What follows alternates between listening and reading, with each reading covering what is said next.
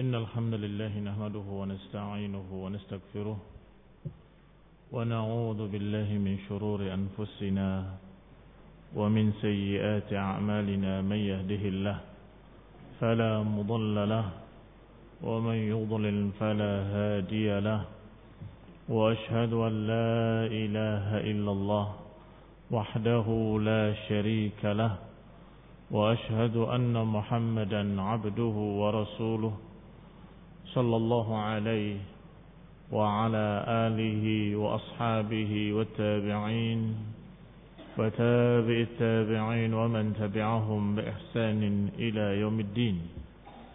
يا أيها الذين آمنوا اتقوا الله حق تقاته ولا تموتن إلا وأنتم مسلمون.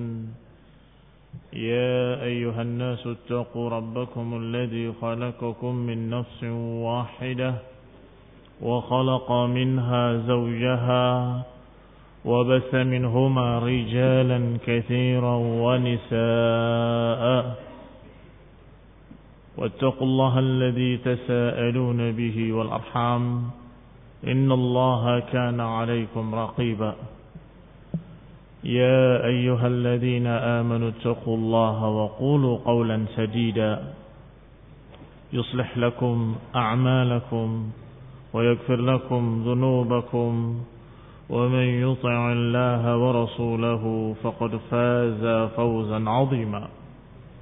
أما بعد فإن خير الحديث كتاب الله وخير الهدي هدي محمد صلى الله عليه وعلى آله وسلم وشر الأمور محدثاتها فإن كل محدثة بدعة وكل بدعة ضلالة وكل ضلالة في النار في الدين أعزكم الله kaum muslimin yang saya hormati sudah kita masuk sudah kita bahas kalimat ihdinas siratal mustaqim ayat dalam surat al-fatihah yang ke-6 ihdina as-siratal mustaqim tunjuki kami jalan yang lurus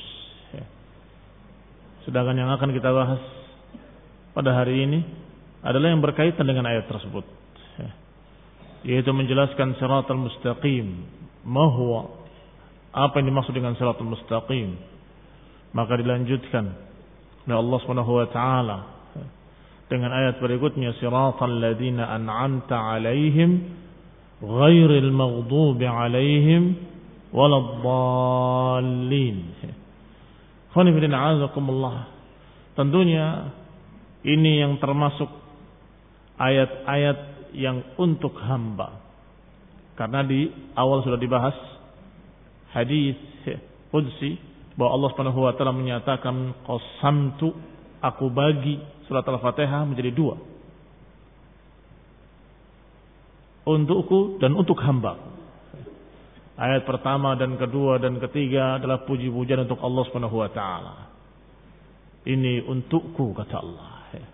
Sampai pada iyyaka na'budu wa iyyaka nasta'in. Ini adalah untukku dan untuk hambaku. Maka sampai pada kalimat ihdinas siratal mustaqim, hadza li'abdi wa li'abdi ma sa'al. Ini untuk hambaku. Dan untuk hambaku apa yang dia minta. Artinya akan aku beri apa yang dia minta. Hadza li'abdi wa li'abdi ma sa'al. Hadza li'abdi kalimat ihdinas siratal mustaqim, doa seorang hamba kepada Allah Subhanahu wa taala. Dan kata Ibnu Katsir rahimahullah, doa ini sangat sempurna. Kenapa? Karena dimulai dengan puji-pujian pada Allah Subhanahu wa taala. Alhamdulillah rabbil alamin. Ar-Rahmanir Rahim. Malik yaumiddin. Iyyaka na'budu wa iyyaka nasta'in. Baru kemudian ihdinas siratal mustaqim. Setelah memuji Allah, segala puji bagi Allah Subhanahu wa taala. Yang Maha Rahman, Maha Rahim, yang merupakan penguasa di hari pembalasan.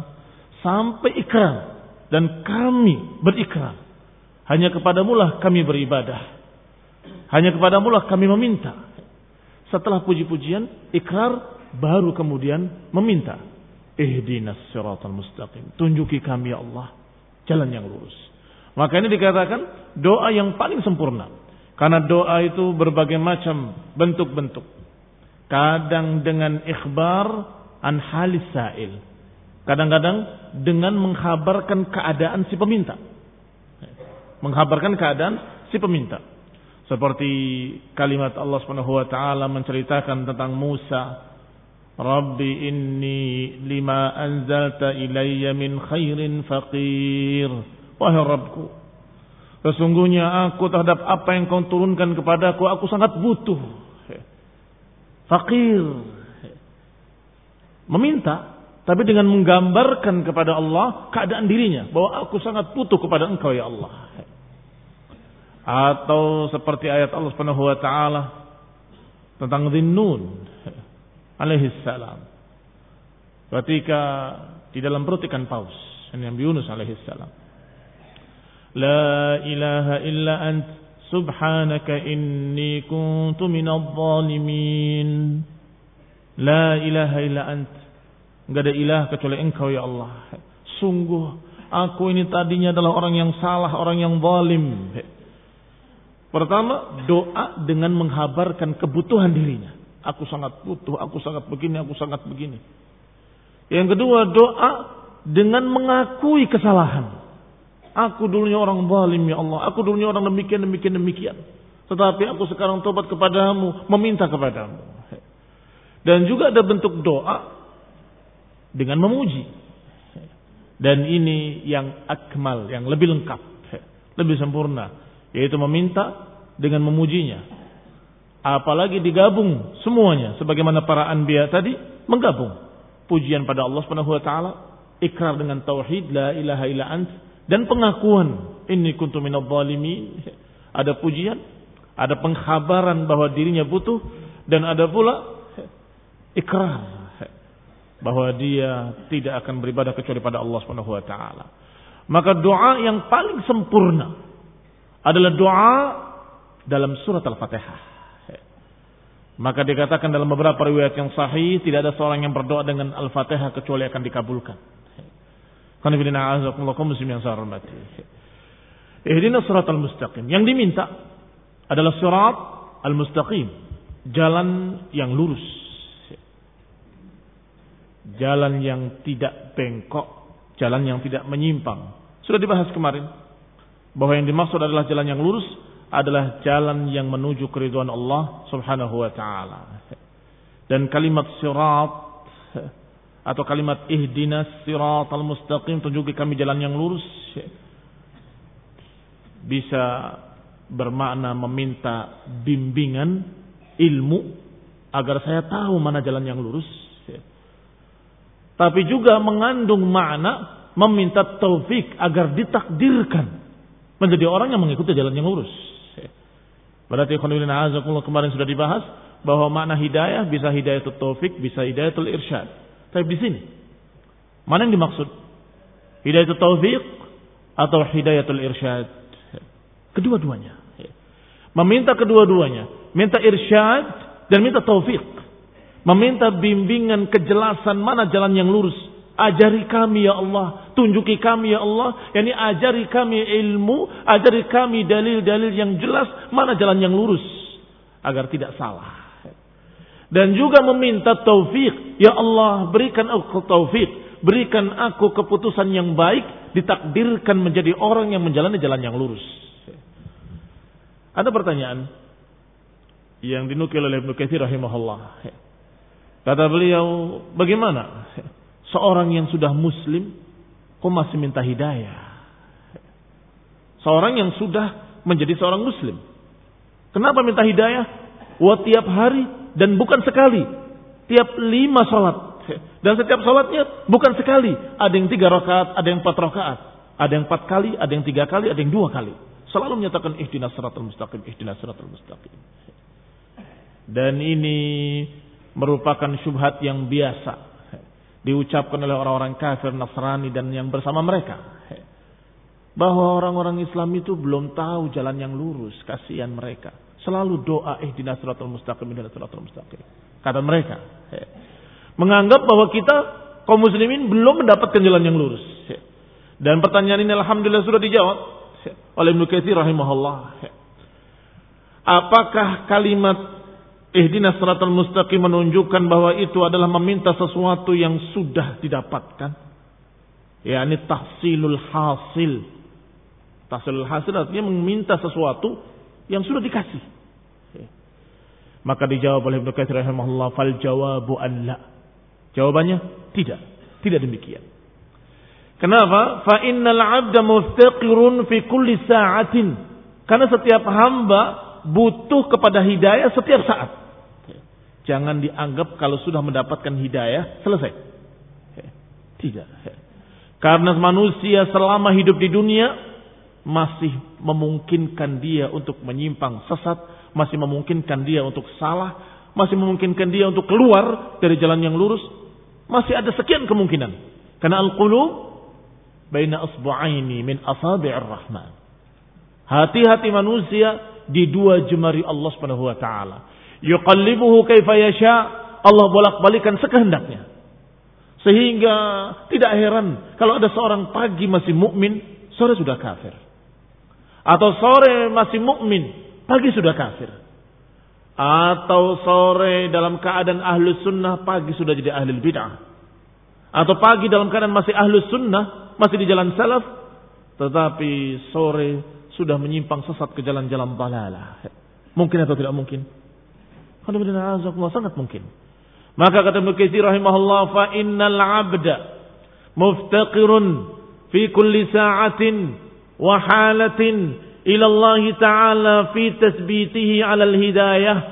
Maka seorang hamba butuh kepada Allah terus menerus setiap saat, setiap keadaan butuh pada Allah untuk dimantapkan di atas jalan yang lurus, di atas hidayah. Warusukhihi fiha agar kokoh di atas hidayah. Wa tabassurihi wazdiyadihi dan juga butuh kejelasan lebih jelas lagi. Yang kemarin tahu Islam hanya ininya. Meminta agar lebih jelas lagi. Hanya tahu tentang yang itunya.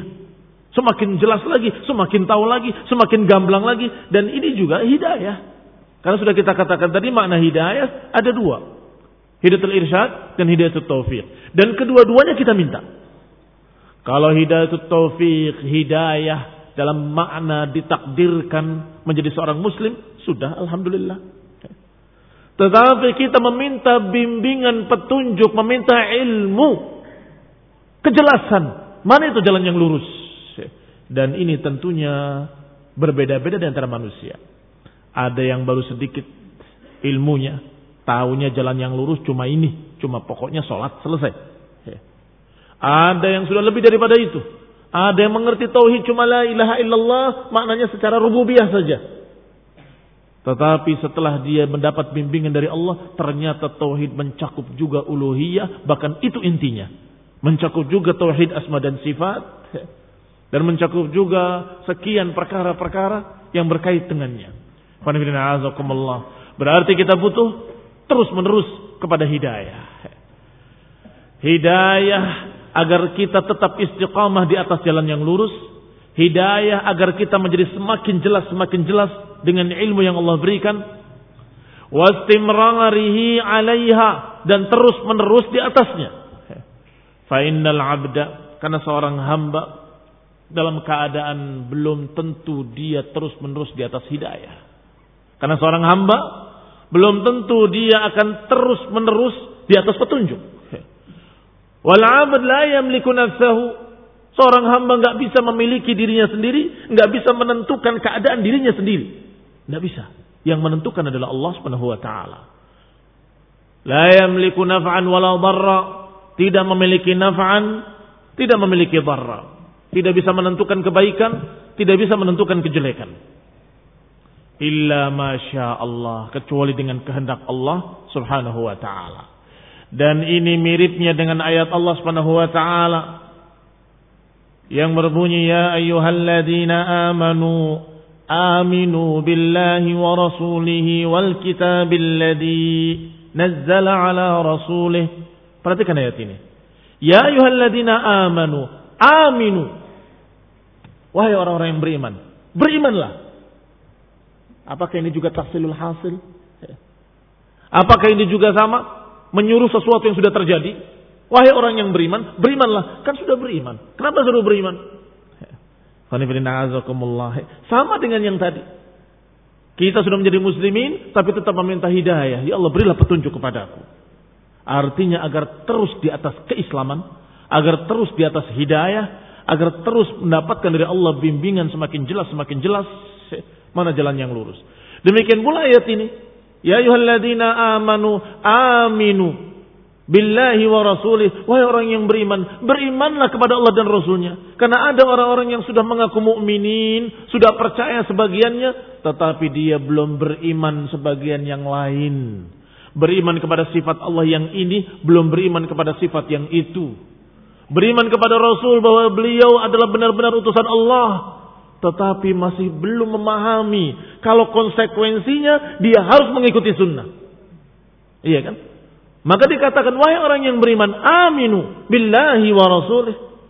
Wahai orang yang beriman, berimanlah kepada Allah dengan benar-benar beriman dengan sempurna dan juga kepada Rasulnya Sallallahu Alaihi Wasallam.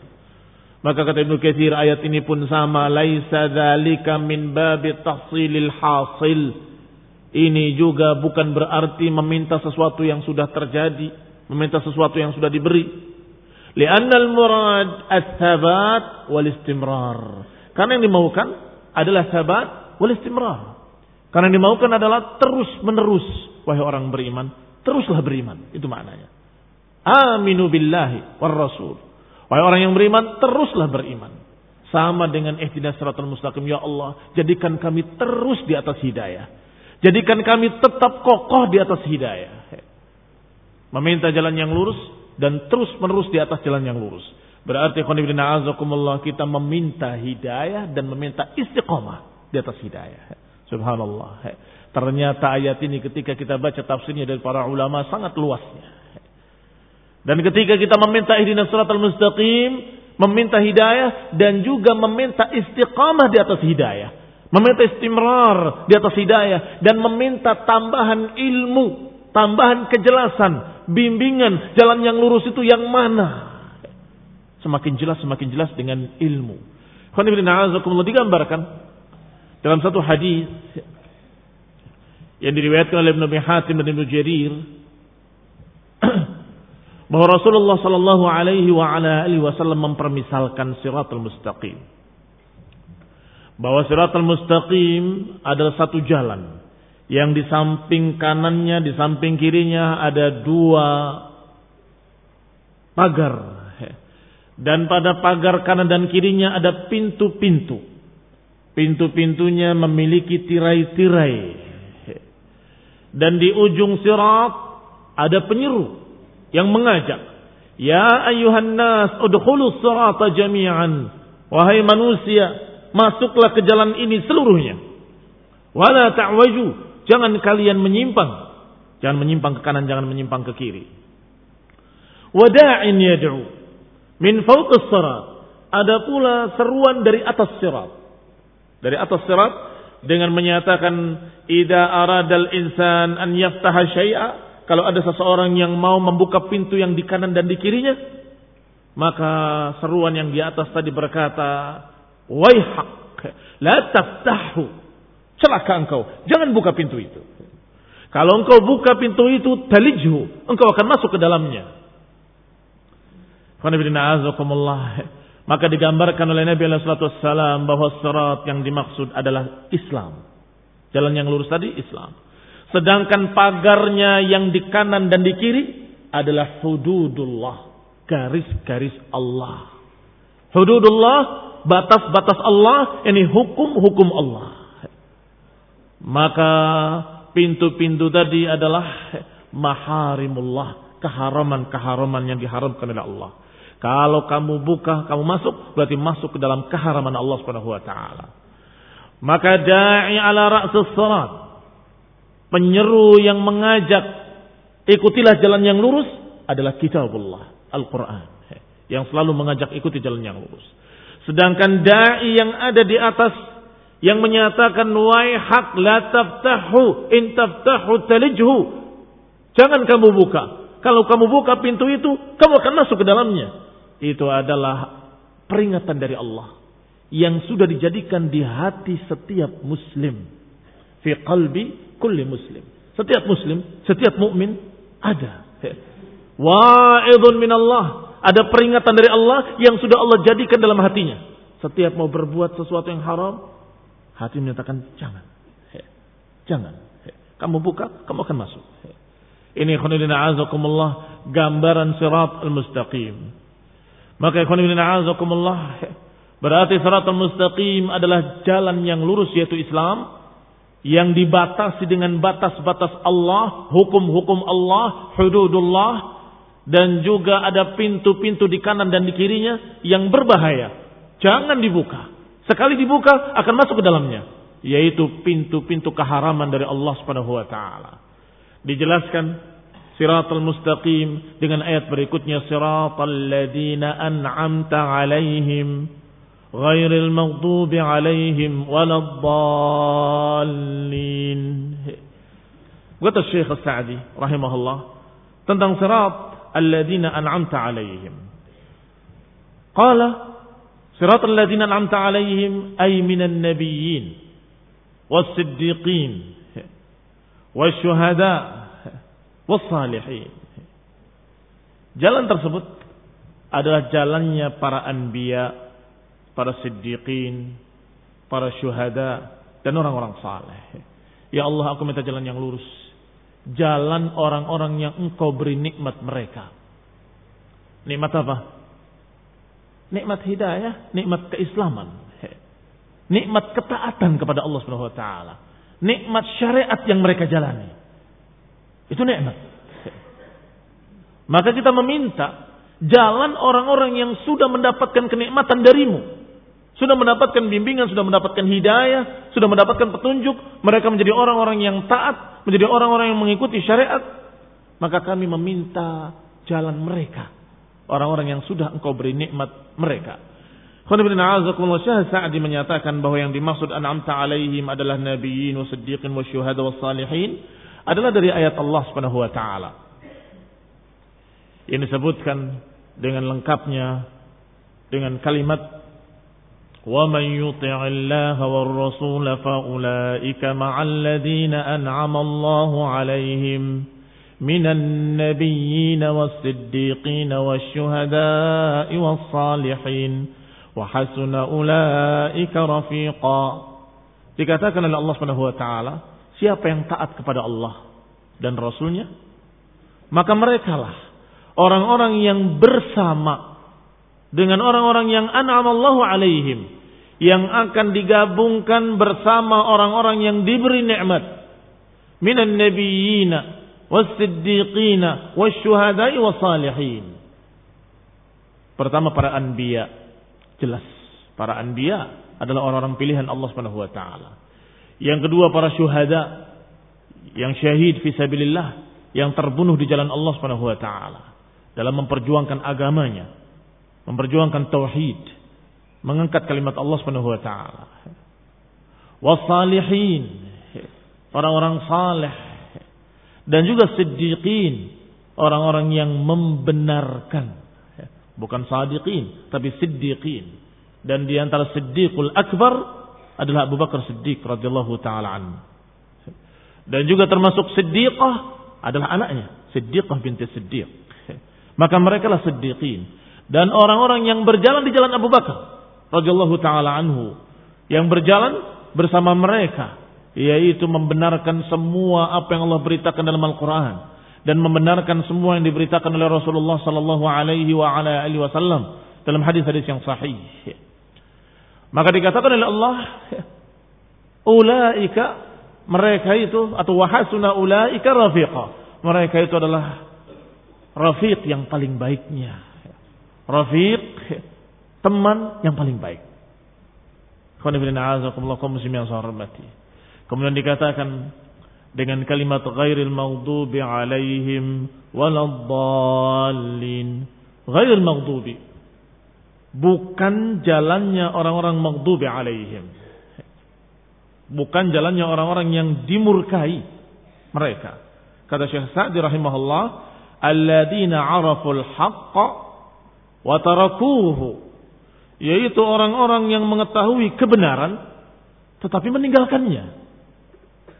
Siapa al-maghdub alaihim? Siapa yang dimurkai oleh Allah? Orang-orang yang dimurkai adalah orang-orang yang tahu kebenaran. Mengerti kalau itu adalah hak. Tetapi nggak mau mengerjakannya. Sami'na wa asaina kata mereka. Kami dengar, kami tahu, tapi kami nggak mau. Astagfirullah. Astagfirullah. Haulai maghdubun alaihim. Mereka lah yang dimurkai oleh Allah Subhanahu wa taala.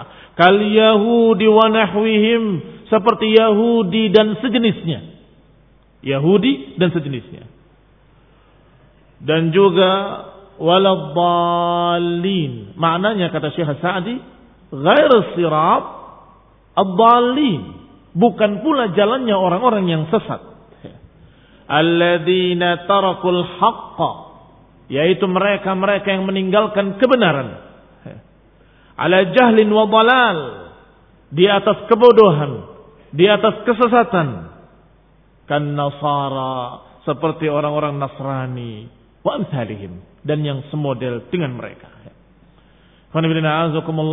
Disebutkan oleh Syekh Sa'di dengan ringkas seperti Yahudi dan Nasrani. Yahudi yang dimurkai, Nasrani yang sesat. Dan itu ditunjukkan dengan banyak ayat-ayat Allah Subhanahu wa taala.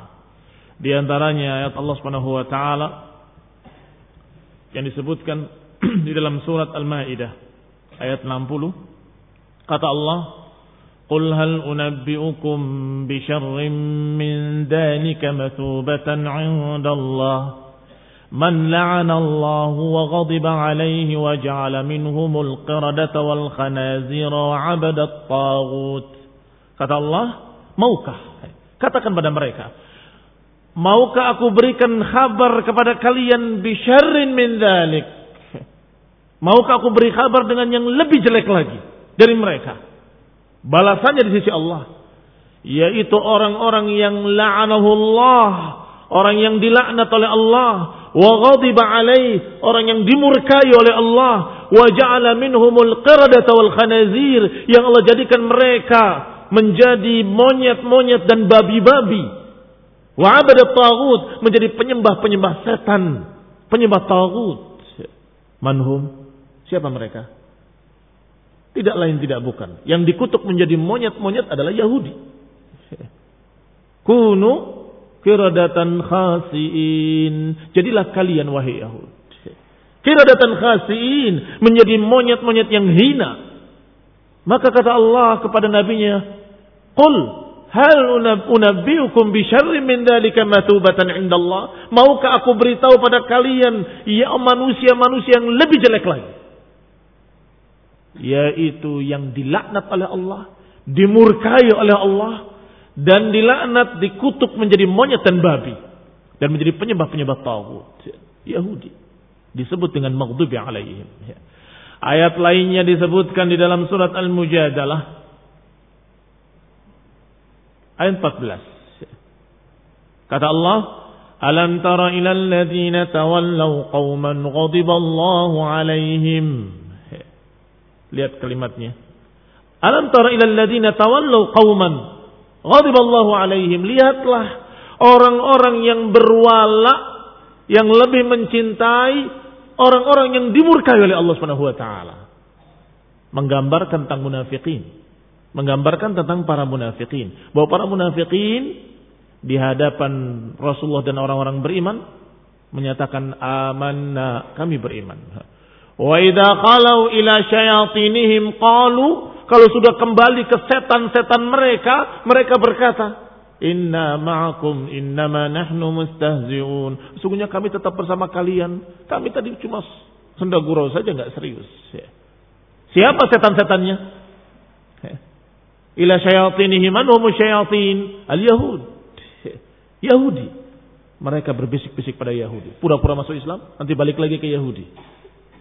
Maka Allah katakan alam tara ilal ladzina tawallaw qauman ghadiballahu alaihim.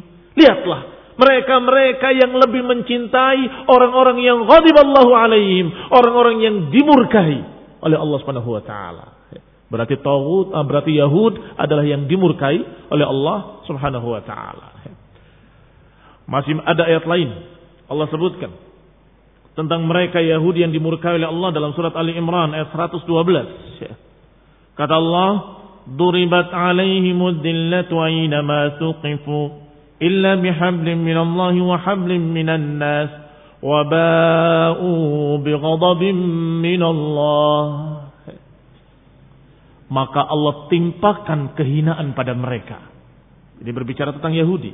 Allah timpakan kehinaan pada mereka di mana pun mereka berada sampai pada kalimat wabau bighadabin minallah dan mereka berakhir dengan kemurkaan dari Allah Subhanahu wa taala. Dan ada pula ayat yang semirip dengan itu dalam surat Al-Baqarah. Wabau bighadabin minallah juga tentang Yahudi. Berarti Yahudi disifati Allah dengan ghadib Allah alaihim atau dengan ba'u bighadabin minallah atau dengan kalimat la'anahullah wa ghadiba alaih disifati dengan sifat maghdubi alaihim dalam sekian ayat. Berarti jelas bahwa al-maghdubi alaihim adalah Yahudi. Hanya saja para ulama selalu menyatakan Yahudi wa amsalihim atau Yahudi dan yang sejenis mereka. Karena tentunya tidak hanya Yahudi. Orang-orang yang sama dengan Yahudi akan dihukumi dengan sama. Siapa yang berbuat seperti perbuatan Yahudi dan berjalan di jalan Yahudi, maka berakhir dengan akibat yang sama dengan Yahudi, yaitu maghdub alaihim, dimurkai oleh Allah Subhanahu wa taala. Maka ketika kita meminta pada Allah siratal mustaqim, siratal ladzina an'amta alaihim, ghairil maghdubi alaihim. Ya Allah, jangan Jangan jalan orang-orang yang dimurkai. Aku nggak mau menjadi mereka yang dimurkai olehmu. Itu maknanya. Waladhalin. Sedangkan dalin orang-orang yang sesat disebutkan Nasrani oleh Syekh Sa'di rahimahullah. Karena Allah Subhanahu wa berfirman dalam Al-Qur'an dalam beberapa ayatnya. Di antaranya dalam surat Al-Maidah ayat 73 dan seterusnya beberapa ayat disebutkan dengan awal kalimatnya laqad kafara alladziina qalu innallaha thalithu thalathah sungguh telah kafir Orang yang menyatakan bahwa Allah adalah satu dari yang tiga. Laqad kafara. Dengan lamut taukid. Dengan qad. Yang juga litahqiq. Sungguh-sungguh benar-benar telah kafir. Orang yang menyatakan bahwa Allah salah satu dari yang tiga. Karena mereka menyebutkan Allah dengan Maryam, dengan Isa sebagai tiga Tuhan. Trinitas. Maka Allah katakan mereka kafir dengan kalimatnya laqad kafara alladziina qalu annallaha salisu salasa. Sungguh telah kafir orang yang menyatakan bahwa Allah itu satu dari yang tiga. Ini sangat jelas ayatnya gamblang, tidak ada keraguan padanya dan tidak ada kesamaran sehingga siapa yang tidak mengkafirkan Nasrani maka dia kafir. Kata para ulama, siapa yang tidak mengkafirkan orang-orang Nasrani maka dia kafir. Seperti ucapan Gus Dur dulu menyatakan bahwa Yahudi dan Nasrani tidak kafir. Siapa menyatakan Yahudi dan Nasrani kafir, suruh mondok lagi. Ketika kita tanyakan kepada para ulama, bagaimana ada orang yang menyatakan demikian? Apakah benar-benar mengatakan seperti itu? Bahkan di hadapan ratusan ribu manusia di Senayan. Kata mereka, maka dia telah kafir. Siapa yang tidak mengkafirkan orang Nasrani dan Yahudi, maka dia kafir. Kembali pada permasalahan kita. Bahwa Allah Subhanahu wa taala mengatakan bahwa mereka kafir sampai pada akhir ayatnya Allah gambarkan tentang mereka. Qul ya ahlal kitab, katakan wahai ahlal kitab, la taghlu fi dinikum, jangan kalian melampaui batas tanpa kebenaran. Wala tattabi'u ahwa'a qaumin qad dhallu Jangan mengikuti hawa nafsu kaum qadallu. Lihat, disifati dengan dallu. Qadallu bin qablu wa adallu kathiran wa dallu an. Disebutkan tiga lafaz. Dallu wa dallu. Mereka sesat dan menyesatkan kebanyakan manusia dan mereka sesat dari jalan yang lurus, menyimpang dari jalan yang lurus. Berarti Nasrani disifati oleh Allah dengan dalin. Orang-orang yang sesat. Ya. Apa bedanya? Yahudi juga sesat. Bedanya tadi. Ya. kalau yang dimurkai menyimpangnya dalam keadaan tahu kebenaran. Dia tahu ini yang hak, dia tahu ini jalan yang lurus, tetapi dia menentangnya. Inilah Yahud yang membuat Allah murka. La'anahullah wa ghadiba. Karena mereka sudah tahu. Kalau belum tahu kasih yang bal. Maknanya bal, sesat. Orang mau berjalan ke jalan yang benar, tapi salah. Pengen menjalani jalan yang menuju surga, salah. Jalannya ke jalan sesat. Dan kesalahannya karena mereka tidak mau mendengarkan ucapan-ucapan para anbiya, para ulama, sehingga mereka berpikir sendiri dengan kebodohannya, akhirnya salah jalan. Berarti perbedaannya masalah ilmu. Kalau sesat dalam keadaan sudah tahu kebenaran, maka itulah al-maghdubi alaihim. Kalau dia sesat dalam keadaan dia tidak mengerti mana kebenaran, maka berarti dia bal. Kaum muslimin yang saya hormati. Keadaan mereka menjadi dua model kesesatan. Yang menjadi wakil dari seluruh kesesatan yang ada di muka bumi.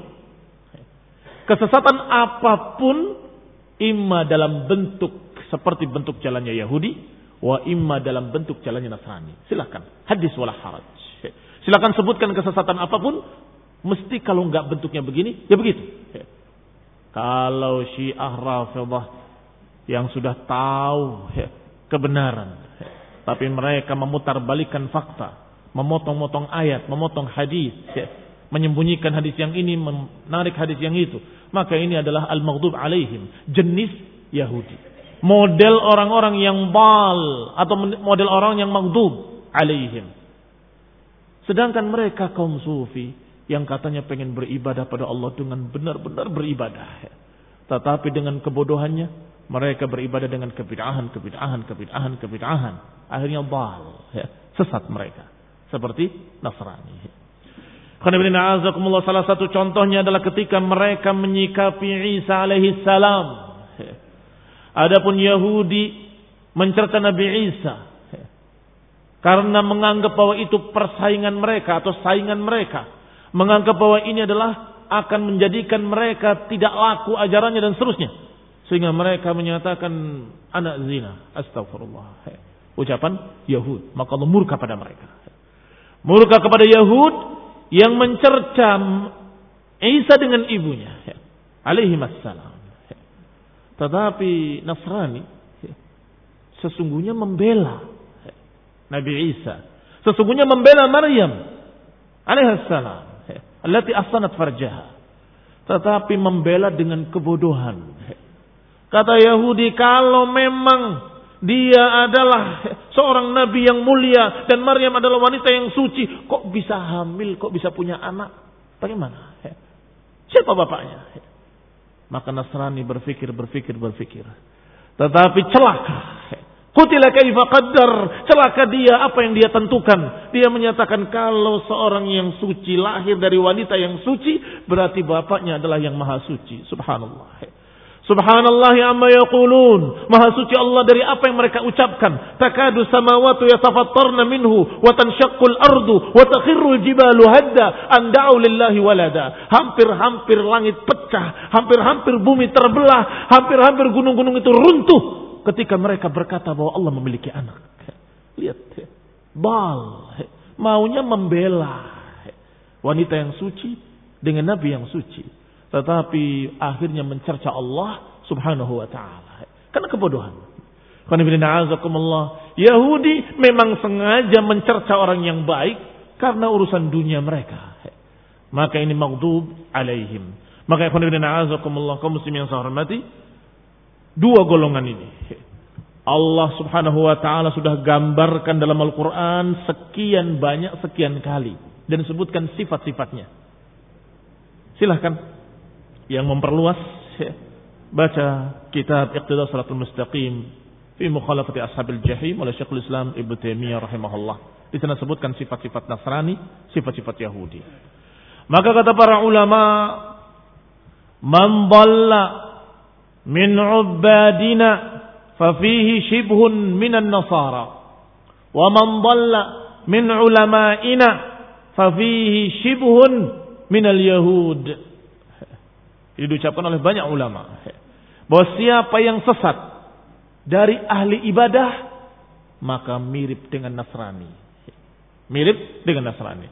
Dan siapa yang sesat dari orang-orang yang berilmu, maka mirip dengan Yahudi.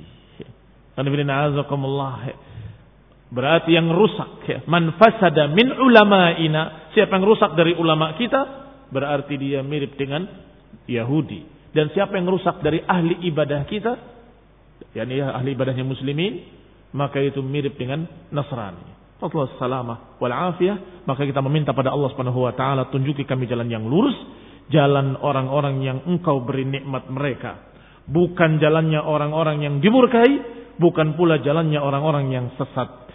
Berkata Sa'adi rahimahullah, "Fahadhihi surah ala ijaziha qad ihtawat ala ma lam tahtawi alaihi surah min Al-Quran. Maka surat ini, surat Al-Fatihah, bersama simpelnya surat ini, ringkas, tetapi di dalamnya mencakup apa yang tidak dicakup oleh semua surat-surat dalam Al-Quran. Tercakup di dalamnya apa-apa yang tidak tercakup pada surat-surat lain. Fatadammanat anwa'ut tauhid mencakup seluruh jenis-jenis tauhid yang tiga. Tauhidur rububiyah terkandung dalam kalimat Rabbul Rabbil Alamin. Allah Rabbul Alamin. Rububiyah. Dan tauhid uluhiyah terkandung dalam kalimat dalam lafaz Allah yang disebutkan beberapa kali dan juga kalimat iyyaka na'budu wa iyyaka nasta'in. Kepada mulah kami beribadah, kepada mulah kami meminta ini mengesahkan Allah dalam ibadah dan itu tauhid uluhiyah. Dan juga terkandung tauhidil asma was sifat, mengesahkan Allah dalam nama-namanya dan sifat-sifatnya. Karena di dalamnya terkandung penetapan sifat-sifat kesempurnaan bagi Allah Subhanahu wa taala yang Allah tetapkan untuk dirinya dan yang ditetapkan oleh Rasulnya SAW diringkas dengan satu kalimat Alhamdulillah Segala puji bagi Allah Subhanahu wa taala, milik Allah Subhanahu wa taala. Tentunya semua asmaullah husna. Semua asmaullah adalah asmaul husna dan semuanya pujian. Nama-nama Allah, sifat-sifat Allah, semuanya pujian bagi Allah. Maka kalimat alhamdulillah maknanya semua sifat-sifat pujian hanya milik Allah Subhanahu wa taala. Sifat-sifat kesempurnaan hanya milik Allah Subhanahu wa taala. Berarti ma'ijaziha. Bersama ringkasnya surat ini terkandung tauhid uluhiyah, rububiyah dan juga asma sifat. Selanjutnya kata beliau, wa tadammanat isbatun nubuwah. Dalam surat ini pula terkandung penetapan kenabian. Di mana? Penetapan kenabian. Kalimat ihdinas siratal mustaqim, siratal ladzina an'amta alaihim. Ya Allah tunjuki kami jalan yang lurus, jalan orang yang Engkau beri nikmat. Siapa? Nabi. Aku ya Allah meminta petunjuk hidayah ke jalan orang-orang yang diberi nikmat, yakni para anbiya. Berarti di dalamnya terkandung penetapan para anbiya bahwa kita beriman dengan para nabi. La nufarriqu baina ahadin min rusulih. Lianna dzalika mumtani'un biduni risalah. Dan ketika kita meminta untuk dibimbing dengan ilmu, meminta dibimbing dengan bimbingan irsyad, bimbingan ilmu, tidak mungkin kita akan menerima langsung. Iya kan? Pasti melalui Rasul. Enggak mungkin kemudian kita mendapatkan dari Allah wahyu. Kita bukan nabi. Dan tidak mungkin pula langsung dari Allah walaupun dinamakan dengan nama-nama lain. Sebagaimana kaum sufi menamakannya dengan nama-nama lain. Kadang diberi nama wisik, kadang diberi nama wangsit, kadang diberi nama macam-macam. Tidak.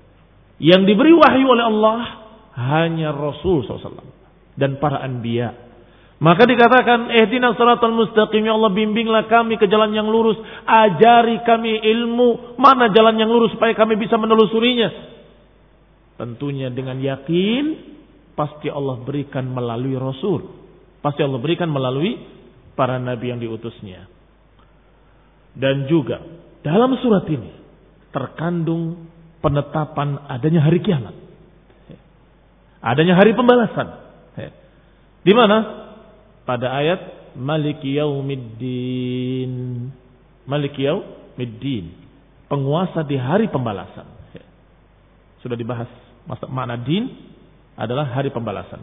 Sebagaimana dalam pepatah, kama tadinu tudan. Sebagaimana engkau berbuat, seperti itulah engkau dibalas. Tudan, dibalas. Berarti din adalah pembalasan. Malik yaumiddin hari pembalasan. Wa anna jazaa yakunu bil adli dan bahwasanya pembalasan itu adalah dengan keadilan dari Allah Subhanahu wa taala. Lianna din ma'nahu al-jaza bil adl. Karena yang namanya din adalah balasan yang setimpal, balasan yang adil. Kama tadi nutudan, sebagaimana engkau berbuat seperti itu kau dibalas. Artinya dengan adil. Dan juga dalam surat yang pendek ini terkandung di dalamnya isbatul qadar, penetapan takdir. Dari mana? Annal 'abda fa'ilun haqiqatan. Menunjukkan bahwa hamba adalah pelaku perbuatan-perbuatan tetapi Allah yang menakdirkan. Khilafan lil qadariyah wal jabriyah. Berbeda dengan akidahnya qadariyah dan akidahnya jabriyah. Akidahnya qadariyah tidak percaya pada takdir. Sedangkan akidahnya jabriyah mengatakan kita dipaksa. Dan perbuatan kita perbuatan Allah bukan perbuatan kita. Wa kadzabu wa Mereka berdusta demi Allah. Qadariyah sesat, Jabriyah juga sesat. Bal tadammanat rad ala jami' ahli bid'ah. Dari mana? Kita mendapatkan takdir dalam ayat ini. Ketika kita menyatakan ya Rabb, iya karena abud. Kepadamulah kami beribadah. Dinisbatkan fi'l ibadah kepada nahnu. Na'bud. Kami beribadah kepadamu ya Allah. Tetapi ayat berikutnya ihdina siratal mustaqim. Tunjuki kami, takdirkanlah kami untuk mendapatkan hidayah. Lihat, dua-duanya diimani. Takdir diimani, tetapi amal yang kita kerjakan adalah amalan kita juga diimani bahwa semua perbuatan-perbuatan kita, yang jelek kejelekan kita, yang baik kebaikan kita, tapi semuanya biqada'illahi wa qadari. Li'annahu li'anna ma'rifat al-haqqi wal amal bihi dan juga terkandung dalam surat ini juga. Yang berikutnya. Apa itu? Bantahan kepada seluruh ahli bidah. Bantahan kepada seluruh ahli bidah. Tidak terkecuali. Kok bisanya ahli bidah macam-macam bentuknya? Kok bisanya dibantah dengan satu surat saja? He, iya, karena surat ini surat yang sangat menakjubkan. He, surat yang paling istimewa. He. Dikatakan, ar-radd ala jami' ahli bidah wad dalal fi qawlihi idina siratal mustaqim siratal ladzina amta alaihim ghairil maghdubi alaihim waladdallin. Lianna ma'rifatal haqqi wal amal bihi. Karena jalan yang lurus ternyata kita dapatkan tadi maknanya adalah jalan ilmu dan amal. Mengetahui ilmunya dan mengamalkannya. Kalau tidak mengetahui ilmunya, amalnya akan salah, sesat seperti Nasrani, balun. Kalau dia punya ilmunya, tapi nggak mau mengamalkan, maka dia dimurkai oleh Allah maghdubi alaihim. Maka mereka seperti Yahudi. Dan silahkan. Kis ala dhalik. Silahkan kiaskan semua ahli bid'ah. Imam model Nasrani. Imam model Yahudi. Imam mereka orang-orang yang beramal, beramal, beramal, beribadah, beribadah, beribadah. Tapi nggak punya dalil. nggak punya ilmu. nggak ada dasarnya la fil Quran wala fil sunnah. Maka mereka model-model Nasrani. Atau ada ahli dalal, ahli bid'ah yang mereka dalam keadaan sudah tahu kebenaran, sudah tahu ayatnya, sudah tahu hadisnya, mereka putar balikan. Mereka tarik ke sana, tarik kemari. Yuharriful kalima, yuharrifun al kalima an mawadhi'ihi. Mereka merubah-rubah kalimat dari tempat-tempatnya. Maka ini model Yahudi. Berarti ini bantahan untuk seluruh ahlul bid'ah.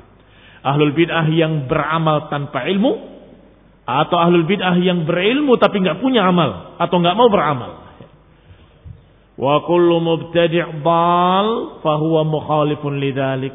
Maka semua ahlul bid'ah yang sesat menyelisihi jalan yang lurus, menyelisihi jalan ilmu dan amal. Wa tadammanat dan juga surat yang ringkas ini mengandung keikhlasan.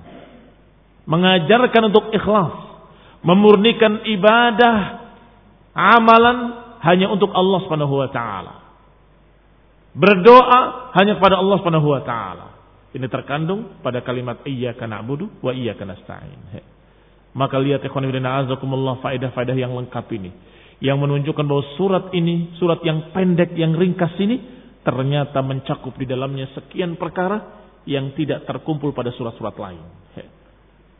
Walhamdulillah rabbil alamin. Taufiq wal afiyah. Subhanakallahumma bihamdik asyhadu an la ilaha illa anta astaghfiruka wa atubu ilaik. Wassalamualaikum warahmatullahi wabarakatuh.